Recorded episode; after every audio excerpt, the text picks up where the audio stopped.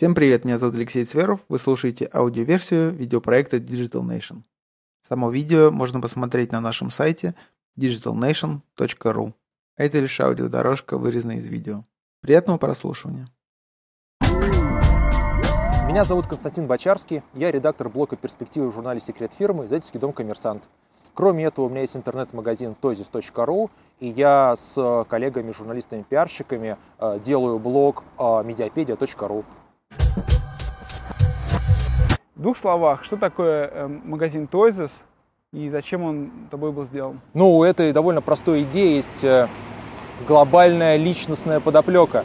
И связана она с тем, ну, как мне кажется, что я в какой-то момент стал понимать, что не очень представляю себя наемным работником где-то на закате лет. То есть мне становится все труднее и труднее выполнять а, чужие поручения, и очень хочется наконец-таки заняться достижением собственных целей и задач. Ну, в общем, это история про то, что захотелось свой собственный бизнес.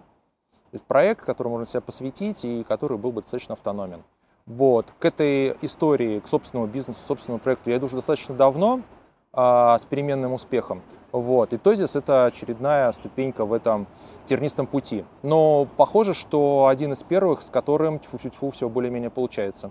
Расскажи, пожалуйста, такую хронологию событий по Tozis, когда вот ты его начал, и как, какую-то историю, там, какие были показатели, какие трудности и к чему это привело, что ага. сейчас. Ну, есть такая классическая реплика: создавайте бизнес в сфере своих интересов. Вот. А, значит, а кроме интересов еще у меня была такая вера, что не нужно, ни в коем случае не нужно разбрасываться, и нужно как бы монетизировать те навыки, которые у тебя есть. Что ты умеешь лучше всего? Но моя вера заключалась в том, что я вот умею писать заметки, а, тексты, значит, работа с информацией, контент, медиа. И а, какое-то время я очень много вот пытался выстроить именно медийные истории, в том числе и вокруг а, крайне важного увлечения, которое возникло в моей жизни в один прекрасный момент — появление ребенка на свет. Вот, естественно, это заняло половину жизни, и эта часть истории очень банальна. Мне кажется, наверное, чуть ли не половина, может и больше, детских магазинов игрушек возникают из очень простого кейса, когда родители начинают покупать игрушки, значит, ребенку, покупать какие-то товары, в том числе за рубежом, вот, и сталкиваются с с одной стороны, с проблемами, а с другой стороны, с массой каких-то э, идей и потребностей, которые они сами не могут удовлетворить, и вдруг начинают понимать, что могли бы, наверное, удовлетворить их не только для себя, но и для других людей. Вот в этой части, э, значит, история банальна. Мы стали покупать для Гришки какие-то игрушки на Западе, очень увлеклись этим занятием, ну и подумали, почему бы не попробовать привезти их и попродавать здесь. С другой стороны, в какой-то момент э, э, моя, значит, вот это вот, э, мой фокус на медиапроектах, особенно эксперименты с медиапедией и с, скажем так, э, попытками сделать какие-то высокоаудиторные блоги, они показали, что, ну, собственно, мы не придумали идеи, как можно монетизировать контент. То есть все эти как бы истории уперлись либо в потребность э, дикого трафика, либо в необходимость работы на таких очень специфических рынках, ну, где есть серьезный объем би ту би рекламы. Вот. В сферах, которые мне были интересны, к сожалению, вот би ту би рекламы не было, не было как бы специализированных игроков, с которыми можно было бы в этом разговаривать. А там, где они были, эти темы были мне неинтересны. И один из наших проектов, который мы делали, значит, на детскую тематику, мы решили прикрутить к нему интернет-магазин. Ну, то есть попробовать монетизировать медийный проект через, э, э, через услуги, через какие-то, ну, не... Да. А какой это был проект? Это был э, проект э, мама бама точка ру. Это был проект для работающих мам. Мы этот проект, значит, запустили, аудитория там росла крайне хреново. Вот. Это вызывало уныние, и мы стали прикручивать к нему, искать способы, как можно, что можно сделать еще. Ну, так появилась там торговая площадка, которая вначале была сделана на коленке, но как бы э, слабость e-commerce части там все-таки довольно успешно компенсировалось оригинальностью товаров, которые мы э, отобрали, значит, у западных производителей и притащили в Россию. Нам казалось, что э, Создание торговой площадки при, при медийном ресурсе – это хорошая идея, потому что а, вот СМИ мы умеем делать, да, мы умеем писать контент, и мы, собственно, будем наши усилия направлять вот в это русло, а, соответственно, аудитория будет конвертироваться в продажи на торговой площадке. Оказалось, что аудитория с медийной площадки дико плохо конвертируется, значит, в торговлю, а усилия гораздо эффективнее направлять непосредственно в развитие магазина. И через некоторое время мы поняли, что мы делаем магазин и сфокусировались на изучении e-commerce. Какие сейчас есть показатели у магазина? Ну, я имею в виду, прежде всего, трафик, сколько продаж, какой оборот? Ну, у нас трафик около тысячи человек в сутки. А, значит, что оборот у нас по лету был порядка двести тысяч рублей в месяц. Вот, а чтобы а, представлять себе, ну, какую-то динамику, проще, наверное, всего озвучить а, такую цепочку. Значит, в сентябре прошлого года у нас тридцать пять тысяч рублей, октябрь восемьдесят пять тысяч рублей, а ноябрь сто шестьдесят пять тысяч рублей, декабрь триста тысяч рублей. А, и дальше мы стали жутко опасаться а, после новогоднего спада. Оказалось, что никакого после новогоднего спада не существует, а смертью для торговли является лето. И летом наши обороты вот зафиксировались где-то на двухстах тысячах рублей. То есть я думаю, что вот эту осень мы пройдем где-то там с трех-четырехкратным э, значит, увеличением показателей по отношению к осени прошлой. Ну, то есть, если в декабре у нас было триста тысяч рублей, то в этом ноябре-декабре будет, наверное, пятьсот-шестьсот, и я ставлю себе такую вот важную планку – миллион рублей в декабре. А какой средний чек? А, полторы тысячи рублей. Раньше, наверное, средний чек был где-то на тысячу с небольшим. В последнее время у нас довольно много заказов на две-три тысячи рублей, что э, для нашего бизнеса, который, во-первых, низкомаржинальный, а во-вторых, э, сами товары стоят очень недорого, неплохо. То есть, когда у тебя в заказе пять-шесть предметов, ты понимаешь, что это победа. Вообще наценка на игрушки, которую удается держать на этом рынке, это тридцать-сорок процентов, не больше. То есть это очень мало. То есть, естественно, в офлайновой рознице она гораздо выше. То есть, я думаю, что магазин офлайновый – это там, порядка ста процентов. У нас, если сорок, тебе повезло. Да, я просто хотел спросить, ну, собственно, чуть подробнее про трафик. Вот ты сказал, тысяча посетителей в день. А какими средствами они вообще появились? И ну, из чего это складывается? Там, там контекст, там, допустим, сео? Вот, как, какая-то процентовка есть? А... У нас получилось примерно так. Значит, мы кинули сразу во все стороны. Значит, ну, понятно, что есть три основных э, э, или сколько, источника. Да? Это поисковый трафик, да? сео, э, контекстная реклама, э, значит, э, ссылки на сайтах, э, социальные сети. И, как, как не знаю, странно это или не странно, но довольно весомую долю у нас занимает прямой трафик. То есть, видимо, все-таки информация о магазине расходится, и люди заносят закладки, э, хранят ссылки, переходят по ссылкам, помнят названия. Вот. Для меня это было приятным сюрпризом. С самого начала доля прямого трафика была довольно высока, составляла порядка тридцати процентов. Мы стали заниматься всем и выяснили следующее, что э, значит, э, нам, нам не удалось как-то быстро э, наладить качественную работу с контекстной рекламой.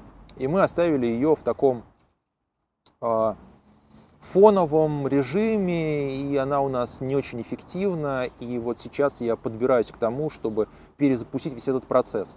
Э, я стал изучать э, поисковую оптимизацию, мне эта тема как-то вот сразу заинтересовала. И вот тут как-то вот случайно я достиг успехов. вот. То есть почему-то я довольно быстро разобрался в этой истории, довольно быстро у меня стало хорошо получаться, значит, решать конкретные задачи в этом направлении. И сейчас у нас поисковый трафик э, где-то занимает, ну, я не знаю, наверное, половину, может быть, больше половины, э, значит, потока посетителей на сайт. И социальные медиа. И мне это было все интересно попробовать с точки зрения вот, там, практика экспериментатора. И, конечно, в такой надежде, что вот сейчас я как самый умный применю передовые технологии, и они нам дадут кучу продаж. Вот. А на практике казалось следующее, что пока у тебя трафик на проекте маленький, и пока ты толком не понимаешь, что тебе нужно делать, а делаешь то, что умеешь, сидишь в Фейсбуке и генеришь там, ну и занимаешься, собственно, той же самой журналистской работой, да, создаешь какие-то интересные поводы, делаешь какие-то интересные заметки, обыгрываешь какие-то сюжеты, да, генеришь контент. Поначалу у нас доля трафика с Фейсбука достигала чуть ли не тридцать процентов на магазин, двадцать пять процентов. Вот. При этом конвертация с социальных сетей у нас всегда была очень хорошая. Она была, ну, скажем так, несколько выше, чем, вот, чем показатели конверсии по другим каналам. То есть, условно говоря, если там у тебя конверсия с поискового трафика один процент, то тут будет там один и два, один и три. Вот как-то так. Это довольно занятно, потому что позднее, сотрудничая с несколькими проектами, где мы размещали свои ссылки, публиковали свои анонсы, конкурсы и так далее, мы не получали таких хороших показателей. И наоборот, оказывалось, что соцмедийный трафик почему-то очень плохо работает. И если бы я бы сталкивался только с этими опытами, я бы говорил о том, что он, ну, невыгоден для e-commerce, плохо конвертируется и так далее. Но вот э, практика как бы самостоятельных экспериментов давала неплохие результаты. А потом э, со временем, когда ты начинаешь лучше осваивать и э, как-то серьезнее применять такие вот индустриальные механизмы привлечения покупателей, ну, не знаю, тот же сео, какие-то большие пиар-проекты в медиа, ну, не знаю, условно говоря, одна там публикация про твой магазин на Ленте.ру или на Коммерсанте, или маленький анонс в Фарпсе, он перекрывает все эти вот усилия на, на месяц вперед, и ты начинаешь лучше понимать, куда же тебе стоит направлять усилия. Вот. И, конечно же, любая работа в соцмедиа – это, ну, колоссальный объем сил и времени, которые уходят, зачастую абсолютно не, не, нерациональный. Сейчас у нас доля трафика и продаж с соцсетей находится где-то на уровне нескольких процентов от общего трафика и, соответственно, от продаж. И я так смотрю, что по большому счету такую же долю он занимает более-менее там у всех бизнесов, которые уделяют этому там сколько-нибудь серьезное значение. Соответственно, и ресурс он должен пожирать в пропорциональных объемах. Вот. И сейчас мы, ну, как бы, э, мы э, снизили, что ли, свою именно контентную активность в, в соцсетях. И я перенес фокус на, скажем так, ну, на, на проектную работу, что ли, то есть на какие-то акции и, может быть, тестирование новых идей. Вот, смотришь, какие результаты они дают, и прикидываешь, можно ли это смасштабировать, если тут, если тут какой-нибудь рычаг, с помощью которого можно добиться результатов больше, чем просто трафик с, со статусов на стене или со страницы. Вот представь, если бы сейчас кто-то захотел э, открыть, ну, такой же магазин, как Toys, то чего бы это ему стоило? Ну, там, я имею в виду, сколько бы денег, времени заняло, как сложно это было бы сделать, сколько на это было нужно ресурсов? Ой, я, кстати, недавно это считал, э, около триста тысяч рублей. Ну, может быть, там, двести пятьдесят. И месяца четыре, пять, шесть, как-то так. Такое будет пожелание людям, которые хотят открыть свой магазин. И вот, мне кажется, свой опыт особенно интересен, потому что, ну, ты как бы работаешь журналистом фактически, да, но при этом не обладая, ну, какими-то знаниями в сфере, ты не побоялся, сделал магазин и, в общем, довольно-таки успешный, на мой взгляд. По крайней мере, многим есть чему поучиться. Вот я хочу, чтобы ты дал какие-то, ну, советы людям, которые пока не решились сделать что-то, ну, и в том числе, например, открыть интернет-магазин. Но вот, возможно, твой совет их подтолкнет. Что им нужно сделать? Ну, я бы посоветовал э, то, что я сам, си, сам себе говорю в последнее время, и бью себя по рукам, и заставляю себя следовать этому принципу. Меньше фантазий, больше э, индустриальных практик. Достаточно просто хорошо и качественно делать правильные вещи. То есть тебе нужно эти правильные вещи узнавать, а потом делать их, может быть, ну, хотя бы чуть лучше среднего уровня по рынку. И это уже дает ошеломляющий результат. Вот, и поэтому ну, мои советы, безусловно, что нужно делать, опять же, смотря внутрь себя и зная, как я люблю идти на поводу у новых концепций и красивых идей, если вы тоже страдаете такой болезнью, старайтесь бить себя по рукам и делать то, что работает сейчас, в краткосрочной перспективе, получать от этого результат и от этого результата отталкиваться дальше.